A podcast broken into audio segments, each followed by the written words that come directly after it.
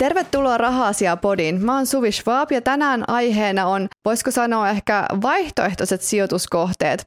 Maailma on tänä päivänä todella vaikeasti ennustettavissa ja perinteisistä osakkeista ja jopa asunnoista on ehkä vähän vaikeampi saada tuottoa, joten mä pyysin tänne etästudioon sijoittaja Jarmo Freemanin keskustelemaan semmoisista sijoituskohteista, joista ei ihan jokainen puhu. Esimerkiksi öljytankkereista, öljystä, uraanista ja muista hyödykkeistä.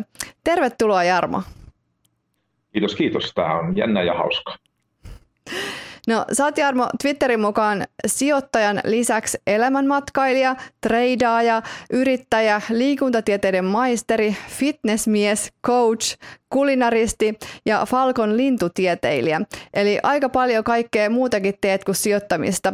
Mutta kertoisitko meille tarkemmin, että kuka on Jarmo?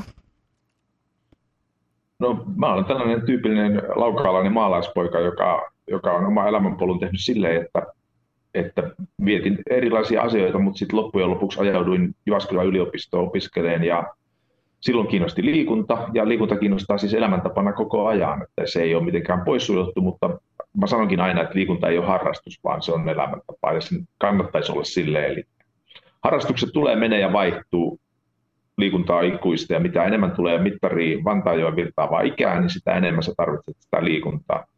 Ja sitten kun valmistuin, niin olin kuntosaliyrittäjä ja myin yrityksen 2008 ja sen jälkeen sitten on aika paljon ollut siitä kiinnostunut, mistä aikaisemminkin, eli kaupanteosta ja tätä kautta nyt myös sijoittamisesta. Ja sitä kautta sitten niin kuin ruvennut kirjoittelemaan kaikkia levotonta Twitteriin. Näin se polku menee. No, mutta miten sä oot alun perin edes kiinnostunut sijoittamisesta? Ei varmaan hirveän tämmöinen yleinen sijoituspolku ole, että ensin lähdetään opiskelemaan liikuntatieteitä ja kuntosaliyrittäjäksi ja sieltä sijoittajaksi. Mutta tavallaan niin oikeastaan voi ajatella sille, että kuka hyvänsä, mikä lähtee ihmisistä yrittäjäksi, niin siihen liittyy semmoinen kaupallinen kulma, että vaikka olisi intohimo johonkin yksittäiseen asiaan ja tekemiseen, niin usein siinä on se, että tykkää tehdä kauppaa. Eli on mukava, jos joku ostaa jonkun tuotteen, mikä itse on kehittänyt, suunnitellut tai mitä markkinoi. Ja hyvin samanlaiset lainalaisuudet on aina myös esimerkiksi osake- tai commodity-sijoittamisessa.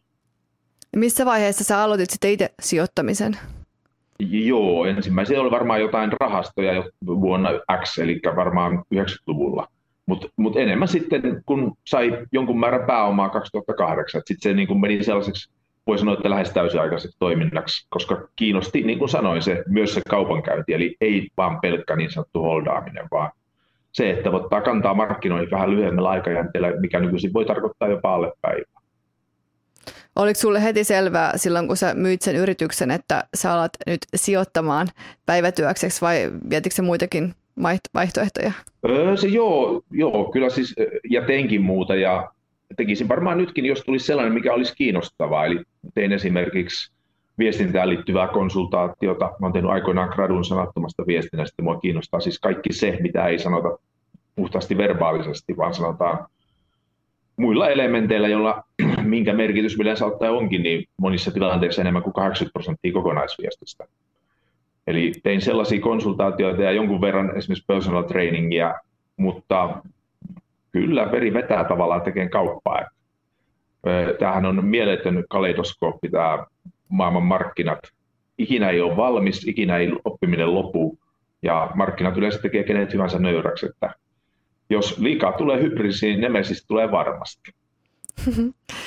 Sä sanoit, että sua ei tämä holdaaminen kiinnosta ihan hirveästi, että sen lisäksi sua kiinnostaa vähän lyhyempi kauppa, niin miten sä yleensä sijoitat? Et sä, luetko sä tilinpäätöksiä ja katot sitten, että mikä sun mielestä vaikuttaa järkevältä, vai katsotko sä enemmän teknistä analyysiä, vai millainen sijoittaja sä oot? No, joo, ensinnäkin mä olen silleen varmaan tietyllä tavalla aika kovapäinen ihminen, että mä, mä olen aina sanonut, että suuret totuudet on kuollut. Eli mihinkään ikään kuin yksittäiseen monoliittiseen totuuteen ei kannata eikä voi uskoa. Toisin sanoen, mä en halua allekirjoittaa mitään äh, niin kuin, voimakasta teesiä, että ehkä Warren Buffettin ykkös- ja kakkosteisit on parhaat, että älä koskaan häviä rahaa ja muista aina sääntö yksi. Eh, ja siitä huolimatta nekin tulee rikottua koko ajan, että, että raskaita oppirahoja, isoja numeroita on hävinnyt olemalla, voisi sanoa, että ihan omalla hybriksellä, että ensin on mennyt hyvin ja sitten menee yhtäkkiä huonosti. Että kyllä niin kuin, markkinoilla oppii, että tietynlainen nöyryys ja rauhallisuus ja systemaattisuus kannattaa, että muuten, muuten tulee nouta. Ja, ja miten sitten taas itse valitsee nämä kohteet, niin menee tietenkin aika paljon sen mukaan, missä on mun mielestä henkilökohtaisesti näin sen tämän supply-demand-kysymyksen, eli missä on markkina, missä kysyntä on selkeästi nousussa tai korkea. Ja näyttää tulevaisuudessa sanotaan vaikka kahdelle seuraavalle vuodelle hyvältä, ja sitten taas tarjonta alkaa olla siinä vaiheessa, että siellä on erilaisia pullonkauloja tai omaan alaan liittyvää systemaattista, systemaattisesti sellainen tilanne, että tämä supply-puoli on alhaalla. Eli se on esimerkiksi hyvä esimerkki tällä hetkellä monien raaka-aineiden kohdalla tai mainittujen tankkereiden kohdalla, jonka takia niistä tulee sellainen, että, että voidaan ajatella, että parhaassa tapauksessa syntyy supersykli. Ja hyvin samanlainen ajattelutapa mulla on myös yhtiöiden kohdalla, että mä en mielelläni osta kaapin päällä palkintokorokkeella olevaa hienoa firmaa, jota kaikki rakastaa, mä enemmän vaikka sitten sorttaan sitä pienellä vipupositiolla. Mä ostan mieluummin roskakorista firman, jonka mä uskon, että se on siinä käännevaiheessa. Eli mä tykkään vähän niin päähän potkituista asioista ja firmoista. En niinkään siitä, että mun ensisijainen sijoitus olisi vaikka Apple, mikä, mikä olisi ollut vaikka pari vuotta sitten loistava ihan vaan istua isojen teknojen päälle ja olla tyytyväinen. No, viime vuonna tuli sitten taas heille noutaja. Eli sielläkään ei olisi kannattanut hybris. Viime vuonna taas meni todella lujaa nämä tämmöiset vähän kontroversiaalit ja voiko sanoa kontrasijoitukset. Ja mä uskon, että meillä voi olla jopa vuosikymmen, milloin kontrasijoitukset menee hyvin. Mennään siihen supersykliin kohta, mutta mua kiinnostaa, että miten sä sitten tiedät, että jossain uranissa tai missä tahansa on alhainen tarjoama ja korkea kysyntä. Että mistä tämmöisiä tietoa voi saada ja mistä sä tämmöisiä luet? Joo, se no, niin kuin finanssitiedon välitys, kaikki podcastit, Twitterit, videot, YouTube, kaikki on täynnä tietoa. Et vaikeintahan siinä on sen suodattaminen ja varmaan se vaatii sit myöskin, ehkä se vaatii myös sen, että on siis mun tapauksessa tietyllä tavalla holistinen ihminen, että ei halua ottaa vaan yhtä yksittäistä asiaa ja se on siinä, vaan mulla on toista sataa riviä salkussa, jotka iso osa on tutkimuspositioita, joko johdannaisilla tai hyvin pieniä positioita, jotta mulla on varpaat vedessä, että mä muistan sen yhtiön tai asian. Ja sitten sit kun haluaa olla monessa mukana, niin se tarkoittaa, että sitä tiedon kaivamista tulee eri väyliä. Että mä olen esimerkiksi tilannut paljonkin, mulle tulee satakunta sähköpostia päivässä USAsta. Siis että se tiedon määrä on järkyttävä. Siihen päällä kaikki. Eli mulla on CNBC auki koko päivän tai Bloomberg riippuu, missä mä katson sitä. Siitä tulee semmoista ihan yleistä datavirtaa, perusmakroa, perustietoa. Sitten sit lukee kirjoja, lehtiä, podcasteja, osallistuu sinne ja tänne on verkostoitunut sille, että tapaa ihmisiä, järjestää tapaamisia ja tilanteita, missä on ihmisiä, ihmisiltä oppii. Eli enemmänkin voi sanoa näin, että tietoa kyllä löytyy, jos on motivaatio. Että if there is a will, there is a way. Kauan sulla menee aikaa päivittäin tähän kaiken tietomäärän lukemiseen? Käytännössä, käytännössä niin se on vähän samanlainen asia, kun puhuttiin siitä liikunnasta, että kun liikunta ei ole ikään kuin harrastus, se on elämäntapa, niin mulle tavallaan on tällä hetkellä elämäntapa se, että mua kiinnostaa se, että missä tämä maailma makaa. Eli mulle ei ole henkilökohtaisesti rasite se, että mä avaan aamu kuudelta esimerkiksi CNBC ja rupean katsomaan, miten maailmanmarkkinat on mennyt ja mitkä teemat on nousussa ja mikä on päivän kuuma puheenaihe, et cetera. Et siihen menee paljon aikaa, ja en, mä en laske siis työtunteja, vaan mä elän tätä maailmaa. Aamusta yöhön. Ja sitten siinä väliskään pitää hauskaa. Lomalla luetaan samalla lailla sitten no, ei enemmän tai vähemmän, että mähän pyrin matkustamaan aina kun se on mahdollista, että et, niin kuin kuitenkin keräilee valtioita ja suurkaupunkeja ja kaikkea muuta kivaa, niin se tekee sen, että silloin kun siihen on mahdollista, niin totta kai sitten silloin se tieto suodattuu paljon niin kuin tiukemmaksi paketiksi ja sitten käyttää aikaa johonkin muihin asioihin. Mutta ei todellakaan semmoista matkaa ja lomaa ei ole, että en katsoisi markkinoita. Se olisi ihan hirvittävää, että tuskallisia aikojaan kaikki pitkät lomat, kun markkinat on kiinni vaikka neljä päivää. On se kamala. niin. Mites, mites kun sä mainitsit ton supersykli, niin mitä tarkoittaa hyödykkeiden supersykli? Se varmaan tarkoittaa vähän kommentaattorista riippuen erilaisia asioita, mutta mm, hyvä esimerkki jokaiselle, joka haluaa vilkasta, on miten esimerkiksi Frontline, eli se on iso tankkeriyhtiö, mitä sen kurssi teki 2000-luvun alusta 2000-luvun puolivälin jälkeen muutaman vuoden aikana. Et siellä ei tainnut riittää nousuprosentiksi 10 000 prosenttia. Eli se usein tarkoittaa sitä, että hyödykkeessä, asiassa tai yrityksessä on tämän supply-demand-käyrän mukaisesti sellainen tilanne, että jousi on jännitetty äärimmilleen siten, että tarjonta on vedetty aivan alas esimerkiksi sen takia, että koko sektori on ollut täysin murheen alossa ja kukaan ei ole siihen edes koskenut pitkällä tikulla. Mutta samaan aikaan taustalla on jauhava kysyntä. Ja sitten siihen kysyntään tulee yhtäkkiä jonkunlainen pullonkaula. Semmoinen oli esimerkiksi se absurdi tilanne, että öljy meni käytännössä futuritasolla nollaan tuossa joku aika sitten. Ja silloin nimenomaan öljytankkerit räjähti ylös se ei ollut normaali supersykli, vaan se oli tällainen pullonkaula. Eli silloin tapahtui se, että tuli valtava tarve kelluville varastoille ja ylipäänsä siis virroille, että kuljetetaan jotain asiaa jonnekin ja säilytetään se sinä aikana, kun markkinat on sekaisin. Ja tämän tyyppiset tilanteet on tyypillisiä raaka-aineissa, eli, eli siellä raaka-aineista ei niiden kaltaisissa hyödykkeissä. Eli usein taustalla on se, että jonkun asian päälle syljetään vuosia, ellei vuosikymmen, kuten vaikka uraanin päälle tuon Fukushima-onnettomuuden jälkeen. Ja sen jälkeen alkaa pikkuhiljaa tulla se kysynnän ja tarjonnan välinen valtava ristiriita, joka teorian ja käytännön mukaan usein laukee siihen, että tulee äärimmäinen kysyntä ja tarjonta on vähäinen, joka nostaa hinnat taivaisiin. Et, et noin se menee ja jokaisessa commodity- tai yhtiön luokassa, jokaisessa omassaan hiukan eri lailla ja eri syistä, mutta jommalla kummalla puolella on tiukkaa tai sitten valtava ylikysyntä. Ja tarjonta voi olla tiukka taas siitä syystä, että on mennyt kauan huonosti ja kukaan ei silloin ole halunnut investoida sille alalle, mikä saattaa olla tulevaisuutta esimerkiksi öljyssä, joka on hyi hyi paha paha, no ESG, etc. Eli kun on greenflation, niin greenflation on nostanut kaikkea hyvistä ja kaikki pahis on painettu alas. Ja sitten se tulee se jousen, jousen laukeaminen, joka aiheuttaa räjähdysmäisen nousun. Jotenkin voisi kuvitella, että koska nyt on kyse raaka-aineista, kuten öljystä ja uranista ja vaikka kullasta, että niitähän on se vakiomäärä siellä maassa tapahtuu markkinoilla mitä tahansa. Mutta se onkin niin. siitä, että kuinka paljon niitä tuodaan pois sieltä maasta ja niin kuin ihmisille. Niin. Syklisyys tulee siitä. Uraniahan siis tarvitaan ydinvoimassa. Fukushimalle tapahtuu mitä tapahtuu, niin sitten kukaan ei halunnut enää ydinvoimaa, niin sen takia kukaan ei halunnut enää uraania. Mutta nyt ilmeisesti niin. Äm, ei ole uraan, ei ole Fukushima enää niin paha, kun otetaan huomioon, mitä kaikkea muuta tässä on pyörimässä ympärillä. Niin. Ja siis uranin kohdalla, siis, jos siitä sanoo muutaman sanan, niin se, sehän on edelleen lupaus. Eli erittäin monet uraanikaivokset ei pysty toimimaan sellaisella uraanihinnalla, mikä on nyt vallitseva.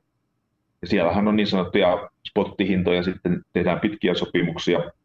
Mikä on spottihinta? Eli joku, spottihinta tavallaan on se, mikä on tämän hetken hinta uraanille ihan suoraan markkinoilla, mutta se ei ole oikeastaan se hinta, millä isot erät liikkuu, koska isot erät liikkuu sillä tavoin, että joku utility, eli siis niin kuin vaikkapa energiafirma, jolla on ydinvoimaloita, niin senhän, senhän kannattaa tehdä ja sitoa omaa niin kuin raaka-aineensa esimerkiksi vaikka 5 ja 10 vuoden jaksoissa. Ja sitten kun tämä laukee, tämä utility-rytmi niin, että heillä on ikään kuin pakkorako ostaa, niin se on teorian mukaisesti usein ollut se tilanne, että tämä sopimushinta lähtee nouseen, joka on usein tarkempi kuin spottihinta. Spottihintahan näkyy joka päivä, mutta se ei kuitenkaan välttämättä aiheuta sitä, että ne kaivokset lähtee hakemaan liiketoimintaa. Ja tällä hetkellä se, se insentiivihinta on ehkä vielä 2-30 prosenttia kalliimpi kuin tämän päivän spottihinta, jotta kannattaisi tai voisi edes taloudellisesti järkevästi aloittaa sen kaivoksen. Ja tämä on se ongelma, että ihmiset niin kuin odottaa, odottaa, odottaa, ja samaan aikaan kaivoksen saaminen pystyyn ajatuksesta tuotantoon voi viedä vaikka 15 vuotta. Ja sen 15 mm-hmm. vuoden aikana, jos tulee hurja kysyntä, mistä me kaivetaan se aine? Se voi räjäyttää se raaka-aineen hinnan ylös. Uraani voi nousta kolminkertaiseksi versus tämän päivän spotti. Sitten mä miettinyt sitä, että sanotaan, että raaka-aineet on syklisiä. Nyt alkaa raaka-aineiden supersykli. Niin miten kaikkien raaka-aineiden supersykli voi alkaa saman aikaan? Miten ne voi keskenään korreloida, kun niihin liittyy ihan erilaiset tekijät, johonkin kultaa ja uraaniin? Nehän ihan erilainen, kysyntä tulee eri tekijöistä. Niin miten voidaan sanoa, että niiden supersykli alkaa samaan aikaan?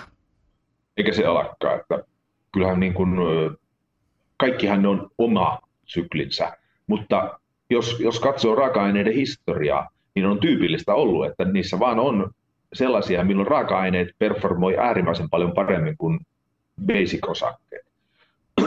Eli mun henkilökohtainen teesi on se, että meillä on hyvin mahdollisesti menossa sellainen vuosikymmen, että jos kymmenen vuoden päästä meillä on yhdessä uusi tämmöinen setti, että istutaan tässä ja jutellaan, niin voi olla niin, että, että kaikki puhuu raaka-aineesta.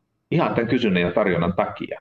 Ja se ei tarkoita siis sitä, että ei siinä olisi ollut monta sisäkkäistä sykliä. Eli voi olla jokaisella raaka-aineella omansa, joka voi heittää vuosilla viereistä raaka-aineesta, mutta kokonaisuuden kannalta, miksi niin kuin tapahtuu näin, niin siinä mun henkilökohtainen raamattu on hyvin pitkälle se kysynnän ja tarjonnan epäsuhta.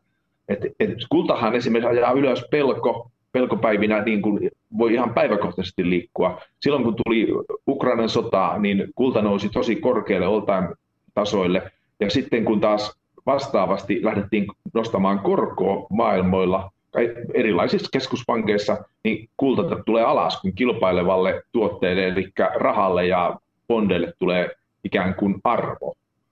Et, et tavallaan jokaisella raaka-aineella, jokaisella asialla, myös jokaisella yrityksellä on mun mielestä kysyntä ja tarjontaan perustuva hetki, milloin se on otollinen se tilanne sille, että se nousu on paljon suurempi kuin sellainen jauhava compounder nousu. Ja miksi se tulisi, se raaka-aineiden vuosikymmen, niin siinä on paljon kysymys siitä, että nyt on ollut hot, hot, hot sijoittaa teknoon. On ollut hirveän kuumat alat, on ollut kuumia asioita, kryptoja on ollut kuumia yrityksiä. Tällä hetkellä esimerkiksi Nvidia oli ne vuodet, milloin jättiteknot, kaikki Applet, Googlet, Amazonit meni tosi lujaa. Ja se aika, se sykli saattaa kääntyä niin, että hyvinkin usein on käynyt niin, että raaka-aineet lähtee jauhaan ylös silloin, kun se kaikkien daalin lähtee jauhaan alas. Ja siinä on monta, monta yksittäistä asiaa. Eli taustalla on, taustalla on vaikka mitä keskuspankki, maakohtaisia, globaaleja syklejä, mutta mä niin kuin toisin aina esille sen kysynnän ja tarjonnan tasapaino. Voisiko se, isoissa sykleissä. Voisiko se ehkä olla sit enemmänkin siitä, että koska osakkeet, asunnot ja kaikki muut, niin tavallaan ne on ei ole enää niin suosittuja, että koska niissä muissa on vähemmän kysyntää, niin ei ole vaihtoehtoja ja sitten se katse kohdistuu sieltä, hei no mitäs hyödykkeet? Että et johtu, ei johtuisi niistä hyödykkeistä itsestään, vaan että kaike, kaikesta muusta, missään muussa ei ole niin hyvää vaihtoehtoa. Joo, siis kyllä se on, se on taas sit sitä kysyntäpuolta toisinpäin. Eli jostain asiasta voi tulla haluttu, kun se tulee muotiin. Se on aivan mahdollista, mutta se ei tapahdu raaka-aineiden kohde, ellei siellä ole pohjalla sitä aitoa kysyntää. Okay. Se aito kysyntä just, tarvitaan. Että aito kysyntä tarvitaan, että esimerkiksi vaikka Kiinan jättimäinen nousu on ollut monina vuosina se päädriveri vaikkapa kuparin hinnalle, tai mikä voi olla jättimäinen driveri vaikka litiumille edelleenkin, että Kiinassa rakennetaan niin paljon EV-autoja ja sähköistetään, että siellä litiumin hinta on käynyt välillä taivaassa nyt ihan lähiaikoinakin. Et, et niin kun tämä on niin kuin jossain vaiheessa sanoin, että tämä on mieletön, mieletön semmoinen kaleidoskooppimainen palapeli tämä maailma, jossa pelataan samaan aikaan samaa ja eri peliä monenlaisella erilaisella pallolla, mutta ne pallot saattaa mennä pikkuhiljaa samaan suuntaan ja voi syntyä sellainen, mistä nyt voitaisiin niin kuin sanoa holistisesti, että raaka-aineiden iso sykli. Jos ei supersykli, niin selkeästi semmoinen, että raaka-aineet performoi vaikka vuosikymmenen paremmin kuin keskimäärin vaikka SP-indeksi. Nämäkin vähän tarvii tai vaatii semmoista paneutumista, että tietää, että okei, mihin kuparia tarvitaan, no esimerkiksi infrastruktuurin luontiin, että silloin kun Joo. Kiina nousi, niin paljon rakennettiin kaikkea, että siihen tarvitaan kuparia. No nyt on menossa tämä sähköautojen luonti siellä Kiinassa ja siihen tarvitaan taas niihin akkuja ja akkuihin tarvitaan litiumia, että vähän pitää myöskin niin kuin olla perillä siitä, että mitä raaka-aineita tarvitaan mihinkin, että se pystyy juu, se on, ennustamaan. Se on, sehän on äärimmäisen tärkeä siinä, että, että niin kuin kehittää pikkuhiljaa sellaisen ymmärryksen, että, että mitkä, mitkä trendit, mitkä teknologiat, minkälainen maailma on tulossa. Mitä paremmin sen osaisi nähdä ja haistaa vuosia etukäteen, niin sen helpompaa olisi sijoittaa sitten esimerkiksi commodity-linkitettyihin asioihin, eli siis hyödykkeisiin tai sitten yhtiöihin, jotka toimii niiden ympärillä, joka usein on se kiinnostavampi puoli. Et, et ei mua niinkään kiinnosta sijoittaa kupariin, mutta mua voi kiinnostaa järkyttävän paljon sijoittaa Freeport McMoraniin, millä on hieno, mahtava tarina ö, yhtiönä ja mikä omistaa esimerkiksi Grasperin Indonesiassa, joka on tällainen, mä olen sanonut, että se on niin kuin kaivosten graalin malja, siis mieletön varanto, että jos kuvannollisesti sanoo, että vuori täynnä kultaa ja kuparia että ne tarinat on kiinnostavampi, kun niissä on ihmiset, liha, luut ja veri ja sitten samalla lailla yritykset. Ei vain se materiaali, mikä on siellä maassa. Et säkin kun sä sijoitat, niin sä et suoranaisesti sijoita niihin itse raaka-aineisiin, vaan niitä tuottaviin ja louhiviin ja kaivaviin whatever yrityksiin.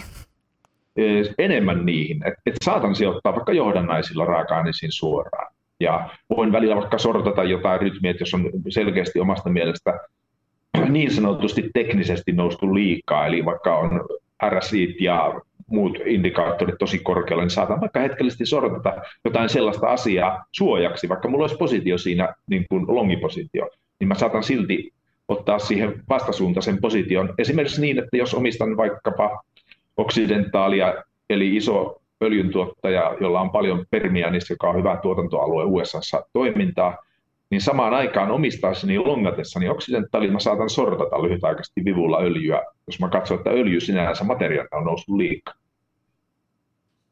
Okei. Okay. No mennään sitten tästä tosi jouhevasti puhuun itse öljystä. Öljyhän ei ole vain semmoinen, että sijoitan öljyä, vaan öljyjäkin on erilaisia ja firmoja, jotka sitä tekee ja pumppaa, on, niitä on erilaisia ja tapoja, miten öljyä saadaan maasta on erilaisia. Niin voisitko kertoa ihan parissa minuutissa, että miten eri öljyvaihtoehtoja on olemassa sijoittajille? No ensinnäkin öljyn, öljyn liittyen ollaan niin kuin tämmöisessä monien mielestä täysin syntisijoittamisessa, eli ESG-asiat on ihan syystäkin aiheuttanut sen, että öljyn sijoittaminen on huomattavan paljon muuttunut monille hankalammaksi esimerkiksi instituutioille. Eli siellä on paljon isoja toimijoita, jotka ovat yksinkertaisesti pikkas, pikkuhiljaa lopettanut kokonaan öljyn sijoittamisen. Ja tämä kun laajenee, niin siitä ensinnäkin tulee kysynnän ja tarjonnan epätasapainoa lisää, josta sitten muutama hetki myöhemmin. Tällä hetkellä maailman öljynkulutus on kuitenkin nousussa ja se tulee todennäköisesti tavoittamaan all time high tason seuraavan vuoden aikana. Eli pitää muistaa, että öljyä ei käytetä missään tapauksessa vähempää kuin 10 vuotta sitten, vaan enemmän kuin 10 vuotta sitten.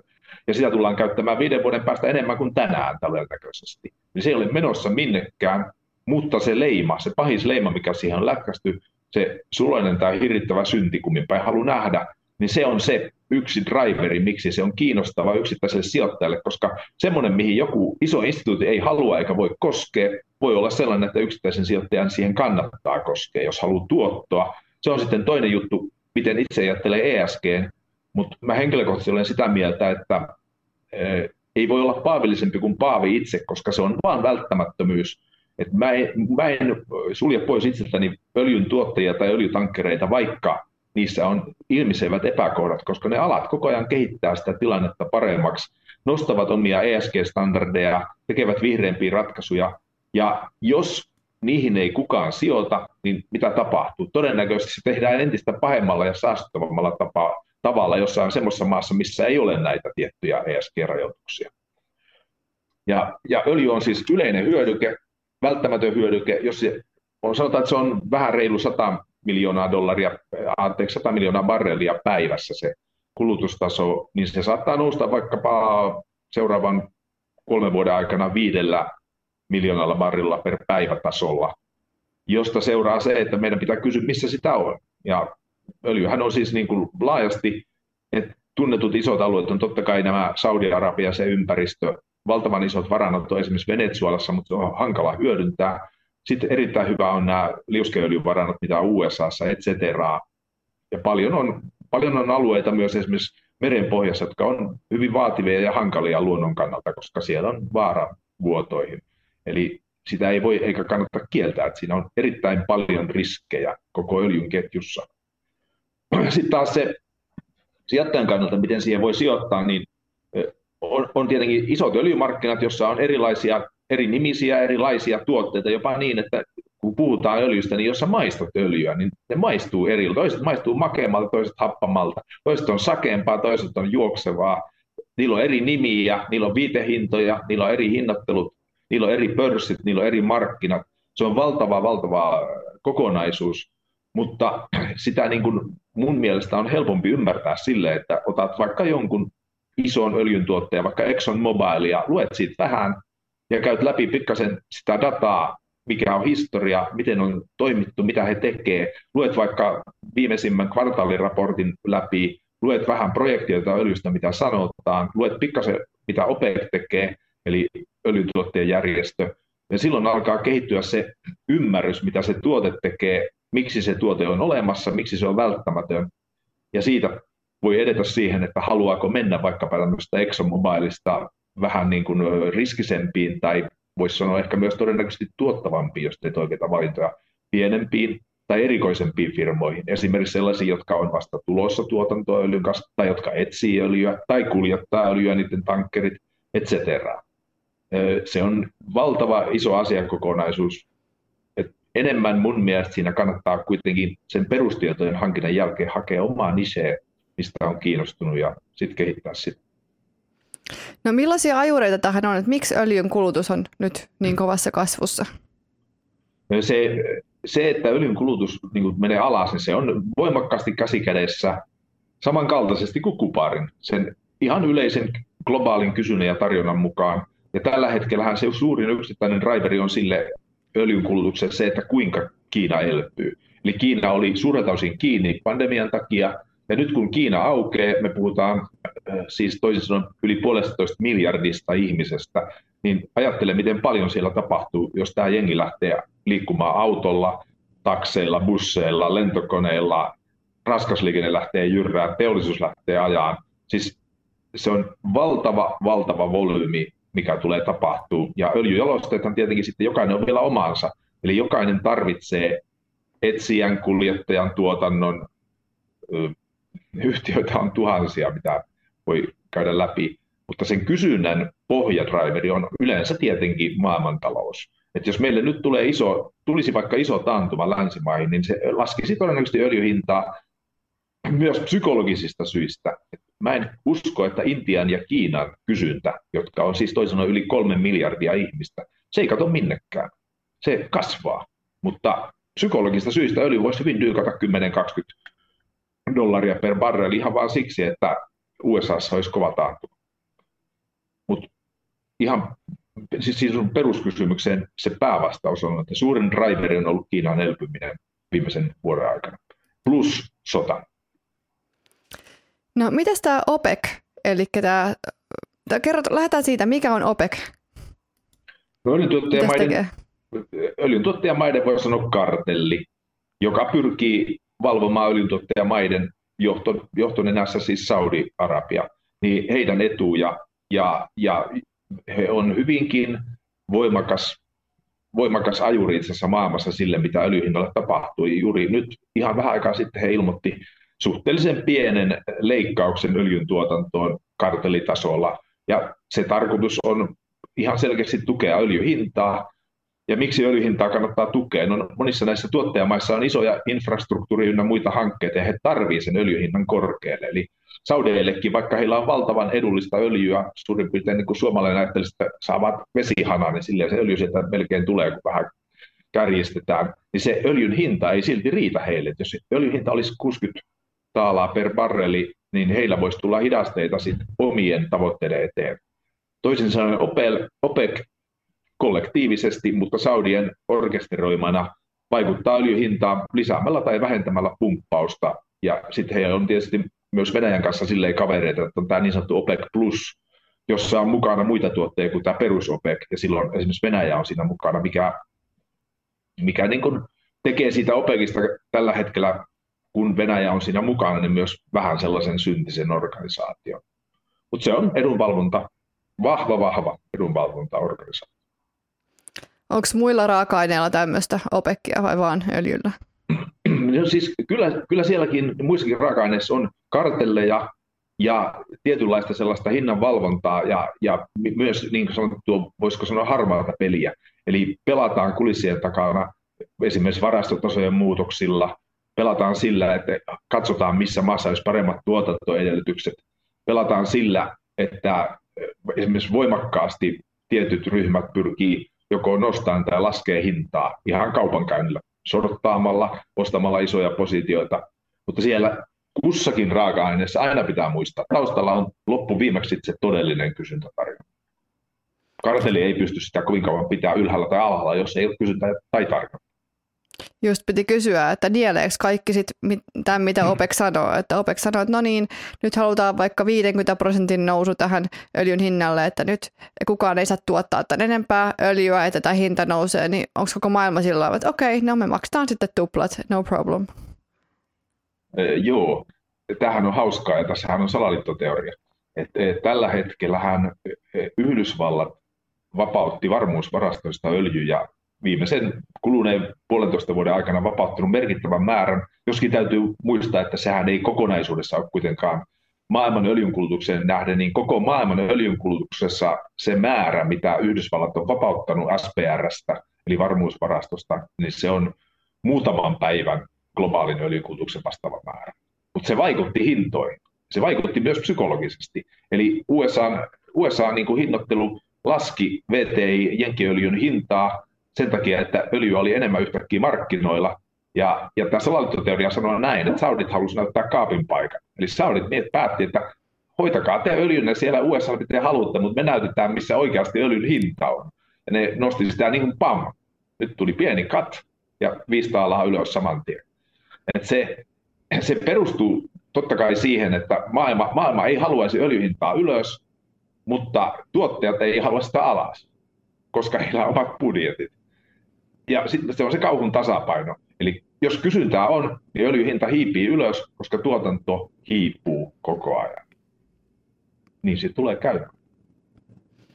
Niin jos mennään sitten näihin no. öljytankkereihin, että näähän on semmoisia, mistä sä oot itse paljon puhunut ja miten sä oot itse ajatellut, että sä hyödynnät tätä öljyn nousua. Kertoisitko se vähän niistä? No, sittenhän tavallaan sitten tullaan tavallaan sellaiseen niin kuin tietyllä tavalla hurjaan alueeseen, missä on on hurjia yrityksiä, hurjia hahmoja.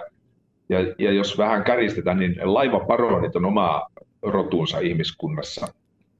Ja laivaparonien ongelma on se, että kun, kun menee oikein lujaa, niin sitten tilataan lisää laivoja. Ja sitten kun on tilattu lisää laivoja, niin padam, tulee tämä kysyntätarjontasykli se vaihe, että tarjonta on hetkellisesti yhtäkkiä liikaa ja tankkerit tekee huonoa tiliä. Eli nämä kyseiset laivaparonit tyypillisesti ampuu itseään jalkaa, eli tuhoaa omaa bisneksensä sillä, että yhtäkkiä he hankkii liikaa laivoja ahneuksissa ja sitten jää vetävän käteen luu eikä kunnon tilejä. Ja kun näin käy, niin yksityissijoittajan on hyvä katsoa sitä supply demand tilannetta niin, että mikä sellainen sektori shippingissa yleensä voisi olla sellaisessa tilanteessa, että se kysynnän ja tarjonnan välinen suhde olisi niin päin, että kysyntä on porisemassa ylös ja tarjonta on tiukkaa. Ja tankkereissa tällä hetkellä on se tilanne, että jos vaikka Suvi haluaisi ostaa tankkerin uuden, se meni sitten telakalle ja sanoi, että päivää herra telakkaherra, Suvi haluaa ostaa nyt tankkeri. Saanko minä yhden VLCC-aluksen, tuommoinen, olisiko 400 metriä hyvää terästä, voisitko tehdä mulle semmoisen uuden? Niin milloin mä saan? Niin se telakkaherra sanoo sulle, että joo Suvi, kyllä sä saat, mutta ehkä 2027. Eli meillä on tilanne, että telakat on buukattu muun muassa konttialuksia varten, jossa ne laivaparonit ostivat niitä nyt liikaa, eli niin siellähän on tullut konttirahtauksen hinnat rajusti alas. Tai sitten LNG, mikä oli hot, hot, hot. Sitä tilattiin uusia. Niin telakat. Sanoo, eh, joo, ma- nestetyn maakaasun tankkereita kun näitä tilattiin, niin yhtäkkiä voikin olla niin, että kun herra telakkaherra sanoi, että saa tulla tilaamaan, mutta ei saa laivoja, ei saa rahallakaan. Lyö tuossa pinoa vaikka se 150 militsiä, niin et sä saa silloin sitä laivaa. Se ei tipu, ei lirise, kun ei ole tekijä. No eikö sitä voida ottaa ilman? takaisin vaan niistä konttirahdeista ja sitten maakaasun kuljettajista? Ei, siis ne on, ne on, ne, ne on ei, ei, ei telakka voi pelata sellaista peliä. Kyllä se, on, se pitää tehdä, mitä on luvattu. Ja siellä on totta kai sanktiot ja kaikki muu. Mutta tämä on siis se niin kuin tämän hetken, sanotaanko nyt vuoden, oikeastaan viime vuosi lasken mukaan, että viime vuosi, tämä vuosi ja ehkä kaksi seuraavaa vuotta, mitkä on sellaisia ajureita, jotka voi aiheuttaa sen, että vaikka tankkereista osa on noussut 300 prosenttia, niin ne voi nousta lisää 300 prosenttia. Mä siis tarkoitin lähinnä sitä, että eikö mm. nyt kun siellä rahtipuolella niin ne rahdit, jotka niitä kontteja kuskaa ja siellä on ylitarjontaa, niin eikö niitä ole mahdollista sitten valjastaa uudestaan sopiviksi öljyn kuljettamiselle jollain? Ei, ei. siis katso, se taas on siis teknologisesti niin, että ne, ne teknologiat, miten kuljetetaan rahtia, kuivarahtia, taikkakontteja tai öljyä, niin ne, ne teknologiat niissä laivoissa on täysin erilaiset. Eli ei voi puhua okay. millään tavalla, että ne on millään muotoa samalla. Että, et, et jos ajattelee, että mitä tapahtuisi sille, että sä yrittäisit kuljettaa miljoona tai kaksi miljoonaa barrelia öljyä konteissa, eihän se onnistu.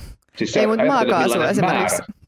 Ei, no siis maakaasu taas pitää nesteyttää ja se tarvii taas omaan hyvin vaativan teknologian. Siis on äärimmäiset olosuhteet, äärimmäiset turvallisuushaasteet, ne on kaikki hyvin, hyvin erilaisia ne ää, alukset toisensa verrattuna. Eli niitä ei voi keskenään hyödyntää. Et jopa öljyssä on niin, että, että on niin sanottu crude tanker, eli raakaöljytankkeri, jonka se aluksen sisällä oleva pinnoite on erilainen. Sitten on niin sanottu product tanker, jolla voidaan kuljettaa esimerkiksi vaikka ruokaöljyä. Niin voit ajatella, että ei sä voi sekoittaa niin kuin raakaöljyä ja ruokaöljyä samaan alukseen. Kyllä se, ne pitää olla ihan spesifejä erikoistuneita. Ja kun se on, ne on erikoistuneita, niin ne täytyy olla myös erikoistuneet osaavat tekijät, jotka tekee ne. Ja ne nostaa tällä hetkellä kädet ylös, että ei tipu, ei lirise. Okay. Kuitenkin, kuitenkin tulee näitä niin sanottuja tonnimaita muun muassa sodan takia. Eli öljyä tarvitaan ja sitä pitää kuljettaa enemmän ja kauemmas, mutta kuljettajia on vähän hintsusti ja kalusto vanhenee käsiin. Eli tavallaan hyvin yksinkertainen supply-demand-käyrän häiriö saattaa tulla nyt piakkoin. Onko ne sitten tässä vaiheessa jo noussut nämä rahtifirmat paljonkin tästä syystä vai onko siis nyt liian myöhäistä liittyä rahtifirmojen seuraa sijoittajaksi? Joo, se, joo, se on sen mä ymmärrän, että jos, jos mä en olisi sijoittanut niihin jo, jo vuosia, niin mustakin tuntuisi, että miten niin kuin joku, ihan, ihan yleensä se valitettavasti on niin, että jos joku on noussut vaikka 300 prosenttia, niin se kuulostaa siltä, että mitä se voi enää nousta. Ja osa siitä voikin olla noin, ja mikä on nyt näkynyt ehkä sanotaanko viimeisen ehkä kahden kuukauden aikana, että tankkerit on seilannut edes takaisin ylös alas, mutta ei mitenkään välttämättä voimakkaasti noin keskimäärin syklisesti pelkästään ylös.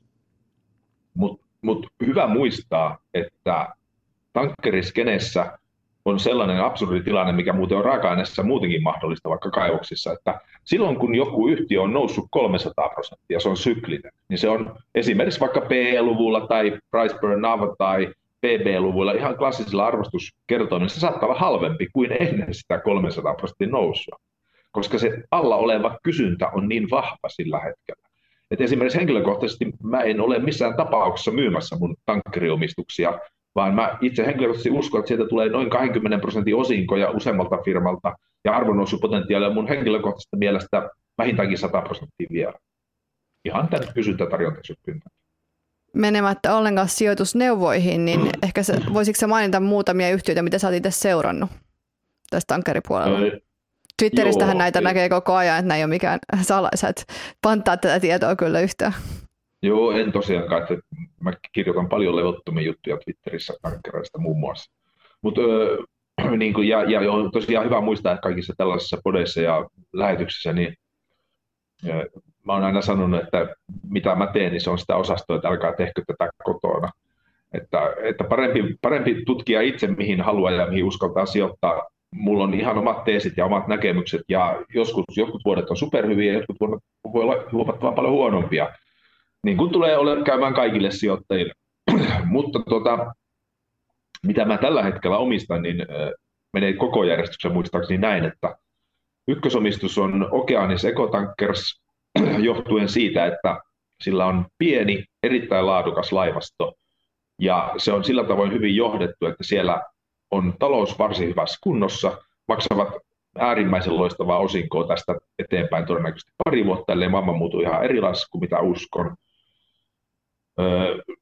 Ja kasvollinen pääomistaja, kreikkalainen perhe, noterattu muun muassa Oslossa, siellä on päälistaus oikeastaan Oslossa. Ja näin siinä arvonnousun potentiaalia ei missään tapauksessa tuloksen nähden kallis, että tällä hetkellä treilaava PE-luku, jos katsotaan vaikka seuraava kvartaalin tulos, niin sillä tasolla, jos tulisi vuositulosta, niin veikkaisin, että se on alle vitosen PE. Eli todellakaan ei kuulosta kalliilta, vaikka se on noussut tänä vuonna noin 50 prosenttia, siis vuonna 2023. Ja viime vuonna olisiko ollut 200 prosenttia, jotain sitä luokkaa.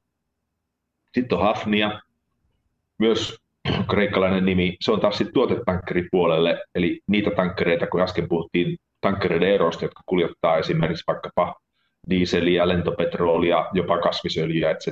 Eli niillä on erilaiset pinnotteet niissä tankkereiden sisäpinnoilla ja niissä on eri vaatimukset niissä laivoissa. Silloin on erityyppinen laivasto, eli siis tuotetankkereita, mutta ihan, ihan hyvä laivasto, ja molemmilla näillä mainitulla Okeaniksella ja Hafnialla on nämä suuressa osassa käytössä nämä niin sanotut rikkipesurit. Ja se, että laivalla on hyvä uusi teknologia niin kuin laiva rakenteellisesti plus lisäksi rikkipesurit, se tekee sen, että ne pystyy ajamaan paremmilla nopeuksilla ja paremman siis hyötysuhteella suhteessa käytettyyn polttoaineeseen, mikä on valtava kustannus. Eli nämä molemmat on sillä tavalla laadukkaita firmoja ja molemmat maksaa valtavan hyvää osinkoa. Sitten mulla on Scorpio Tankersi, mikä, mikä oli viime vuoden supertähti, nousi noin 300 prosenttia. Sitä, sitä vetämässä on muun muassa hallituksen puheenjohtaja Mr. Bugby, mikä on tämän alan legenda, niin kuin hauska veikko, aikamoinen sankari, joka usein pelaa sit optioilla firmansa puolesta ja firma aina välillä ilmoittaa, että herra Bugby on vasta ostanut muutamaa miljoonaa osaketta vastaavan määrä optioita. Eli jos hän sanoi, että hän on surullinen, niin hän sitten ostaa optioita silloin. Osoittaa omalla käytöksellään, omasta mielestä firma on ostohinnoissa, että pistää siis kunnolla rahaa call-optioihin. Noin, ja sitten mulla on Cool Company, joka on taas tämän kaasupuolen. Eli niin kuin huomaat, mä olen pyrkinyt hajauttamaan. Eli Scorpio oli tuotetankkeri, öljytuotetankkeri, sitten Cool Company on edelleen Norjassa noterattu ja nyt nykyään myös USAssa – se kuljettaa sitä nestetettyä maakaasua, mikä taas on ollut tämän sotadynamiikan takia tärkeä Euroopalle. Siinä taitaa ollakin niin kuin pääsääntöisesti jotain hajaomistuksia ja treidityyppisiä voi tulla, mutta noin neljä on ne mun, voi sanoa, koreomistukset tankkereissa. Miten tämä LNG, kun tästä mainitsit, eli tämä nestetetty maakaasu, niin mikä sen tilanne tällä hetkellä on markkinoilla? Sen tilanne on sellainen, että perusprojekti on se, että se on rauhallisessa kasvussa tästä seuraavat kymmenkunta vuotta. Eli perusprojekti on sanoa, että LNGtä on käytössä ehkä luokkaa 50 prosenttia enemmän kymmenen vuoden päästä kuin mitä on tällä hetkellä. Ja siinä taas niin kuin tuollainen useampien vuosien ehdoton iso driveri on Aasian kasvu. Siellä sitä tarvitaan paljon, siellä on viilennys tai no, eri energiakäyttöön tai mihin ikinä käytetäänkin – niin se on ollut se suuri tekijä. Ja nyt sitten koko tämä dynamiikka meni täydellisesti palasiksi, kun Venäjän putkikaasu lähestulkoon loppu Euroopasta käytöstä. Joka johti siihen, että tuli räjähdysmäiset niin kuin hetkelliset energiahinnan nousut, ja sitten tuli hätä sille, että miten esimerkiksi Euroopan energian tarve katetaan. No se onnistui aika hyvin nyt kuluneen viimeisen puolen vuoden aikana – seuraava haaste tulee ensi talvesta, että jos tulee poikkeuksellisen kylmä jakso esimerkiksi ensi talvena, niin voi olla, että meillä on tiukkaa maakaasusta ja silloin saattaa olla kullan arvoisia nämä lng liittyvät tankkerit tai yritykset. Eli, eli siitä sanon nyt siis tässä samassa yhteydessä, kun kysyt niin kuin LNGstä ja maakaasusta, että mun yksi, no tällä hetkellä salkun yksittäisesti suurin yksittäinen positio on Golar LNG. Se on siis firma, mistä mä oon kirjoittanut varmaan tuhat viittiä. Eli, eli siis mun mielestä siinä mielessä harvinainen shippingiin liittyvä firma, että se voi olla tällainen kymmenen vuoden compounder. Henkilökohtaisesti mä Mitä tarkoittaa sitä, kymmenen vuoden compounder? Mä tarkoitan tässä sillä sitä, että, että tankkerit esimerkiksi voi mennä, että menee kaksi vuotta tosi lujaa, sitten ne romahtaa ihan totaalisesti. Mutta Golarissa voi olla niin, että kun se tekee tällaisia kelluvia, meren kelluvia asemia, jossa se saa halvan kaasun merenpohjasta, Anteeksi. Ja sen jälkeen se nesteytetään siellä kelluvalla asemalla ja sitten kuljetetaan maihin. Niin se on erittäin tuotantotehokasta ja nerokasta toimintaa, ja he on nyt tässä teknologiassa maailman parhaata. Ja tämän voi täydellisesti monistaa. Se compounder-juttu tulee siitä, että jos me tiedetään jo, että on muutaman prosentin LNG-kulutuksen kasvu tästä hamaan seuraava kymmenkunta vuotta. Jossain se LNG pitää tuottaa, no siellä on isoja maanpäällisiä tuotteita, niin kuin Qatar esimerkiksi, tai vaikka jenkkien liuskekaasu. Mutta tämä Kolarin tyyppinen toiminta pääsee erittäin edullisen kaasun lähteelle, joka tulee tietyltä alueelta, vaikkapa Afrikan rannikolta merenpohjasta, he pystyy tekemään sen operaation niin edullisesti, että jos me verrataan hintaa, niin Golar pystyy kuljettamaan maihin, sanotaan nyt vaikka niin, että se yksikköhinta olisi 5 dollaria per miljoona British Thermal Unit, mitä he käyttää, niin he saattaa saada maissa esimerkiksi 30 dollaria siitä. Jos, jos sun tuotantokustannukset on femma, ja se teet tiliä 30, niin ei vaadi kummallista niin kuin Savon kauppamiestä, joka tajuaa, että se on hyvä bisnes. Jos he monistaa tätä ympäri maailmaa, niin he voi pikkuhiljaa muutaman vuoden välein rakentaa semmoisen uuden ison kelluvan FLNG-laivan jonnekin lokaatioon, missä saa halpaa kaasua ja roudata sitä laivoilla ympäri maailmaa. Ja jos he pääsee siihen, että, että tehdään femmalla ja myydään 30, 40, 50, niin se kuulostaa mun mielestä compounderilta, jos niitä laivoja tulisi vaikka kahden vuoden välein yksi lisää. Jos niitä on kymmenen vuoden päästä viisi lisää, niin yhtiön arvo voi olla 100 taalaa, se on nyt vähän yli kaksi. Tekeekö se itse näitä laivoja? Se, he nimenomaan siis tilaavat jonkun ammattitelakan, jossa tehdään tämmöinen miljardien systeemi. Eli se pitää muistaa, että siinä ei, se ei ole pelkästään laiva, vaan se on, voi sanoa, se on, joo, se on niin kuin infrastruktuuriteknologiaa. Eli se, se voi sanoa, että se on enemmänkin niin kuin energiaketjun tärkeä osa, että se ei oikeastaan ole enää laiva, vaan se on asema, jossa, jossa saadaan kaasua ja nesteytetään se ja toimitetaan se markkinoille. Ja sitten siinä on operaattori, eli Golar, joka ottaa sitä ikään kuin palvelusta maksun, mutta nyt he on päässyt myös siihen vaiheeseen, että he saa siitä ikään kuin koko tuotteen kaupasta osuuden. Ja se on myös se niin kuin lukratiivisempi, enemmän tuottava puoli. Ja sen takia se Golarin puoli, kun toit tämän maakaasun ja LNG esille, tekee siitä erilaisen kuin esimerkiksi öljytankkereissa. Öljytankkereista mä en tiedä, omistanko mä niitä kahden vuoden päästä, mutta mä toivon, että mä omistan hyvin paljon arvossaan noussutta Golaria vielä kymmenen vuoden päästä. On erilaisia. Mutta LNG on tässä mennyt alaspäin sen jälkeen, kun se nousi tuossa räjähdysmäisesti. Joo, siis ensinnäkin pitää muistaa, että, että kaasu on niin kuin different beast, että USAssa liuskekaasu on vähän ikään kuin öljyn pumppauksen sivutuote. Ja silloin kun USAssa esimerkiksi ei ole erityisen kylmä talvi tai erityisen paljon esimerkiksi kesällä viilennystarvetta, niin siellä tulee varastot täyteen ja Henry Hub USA-kaasun hinta saattaa romahtaa niin kuin se nyt on tehnyt. Eli se, se romahti siis näistä, mitä mainitsin, näitä British Thermal Units yksiköissä, niin se romahti kymmenestä kahteen. Ja vastaavastihan se näkyy sitten, kun se nesteytetään siinä, että, että taas se kysyntä esimerkiksi Euroopassa, niin me saatiin varastot niin paljon täydemmäksi, että Euroopassa ei enää ole niin kallista tämä Euroopan kaasu. Eli tavallaan USAssa isolla tuotantoalueella tuli tuotantopuolelle sitä, että varastot täyttyi, ja Euroopassa taas kysyntäpuolelle tuli se tilanne, että ei yhtäkkiä ollutkaan niin paljon kysyntää kuin oli ehkä pelätty.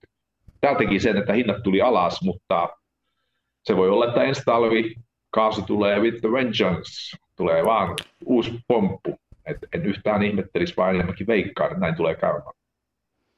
Niin nythän on vasta selätetty yksi liutotalvi. Joo, nimenomaan. Ja pitää muistaa, että ensi talvena meillä ei ole todennäköisesti Venäjän putkikaasu. Sitä oli vielä vuosi sitten. Mm. Jos siirrytään sitten metalleihin, eli mä oon nyt tässä nostanut tai haluaisin nostaa esille kullan, hopeen, kuparin, uraanin ja sitten jos sulla on vielä joku, mistä sä haluaisit puhua, että käydään nämä metallit saman kaavan mukaan läpi, että mikä on tämänhetkinen tilanne, miten sä sijoitat niihin metalleihin ja miten tota, sä löydät yhtiöitä, joihin sä sijoitat. Eli jos aloitetaan Joo. kullasta, me vähän sivuttiin tota kultaa, mutta jos tämänhetkistä tilannetta avaat vielä. Kiitos kun kuuntelit Raha-asiaa podia. Muistathan käydä arvostelemassa ja tilaamassa tämän podin siltä alustalta, millä ikinä sitä kuunteletkaan. Se auttaa muita ihmisiä löytämään tämän podin ja oppii lisää raha-asioista.